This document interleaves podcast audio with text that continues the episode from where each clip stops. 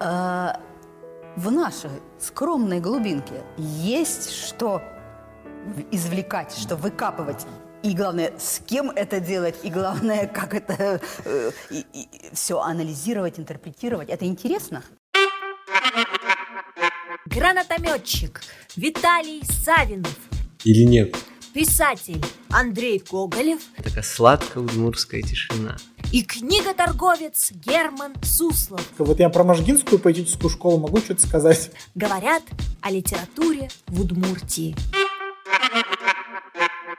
Библиотека имени автомата Калашникова открывает свои двери и влезает в ваши уши и души.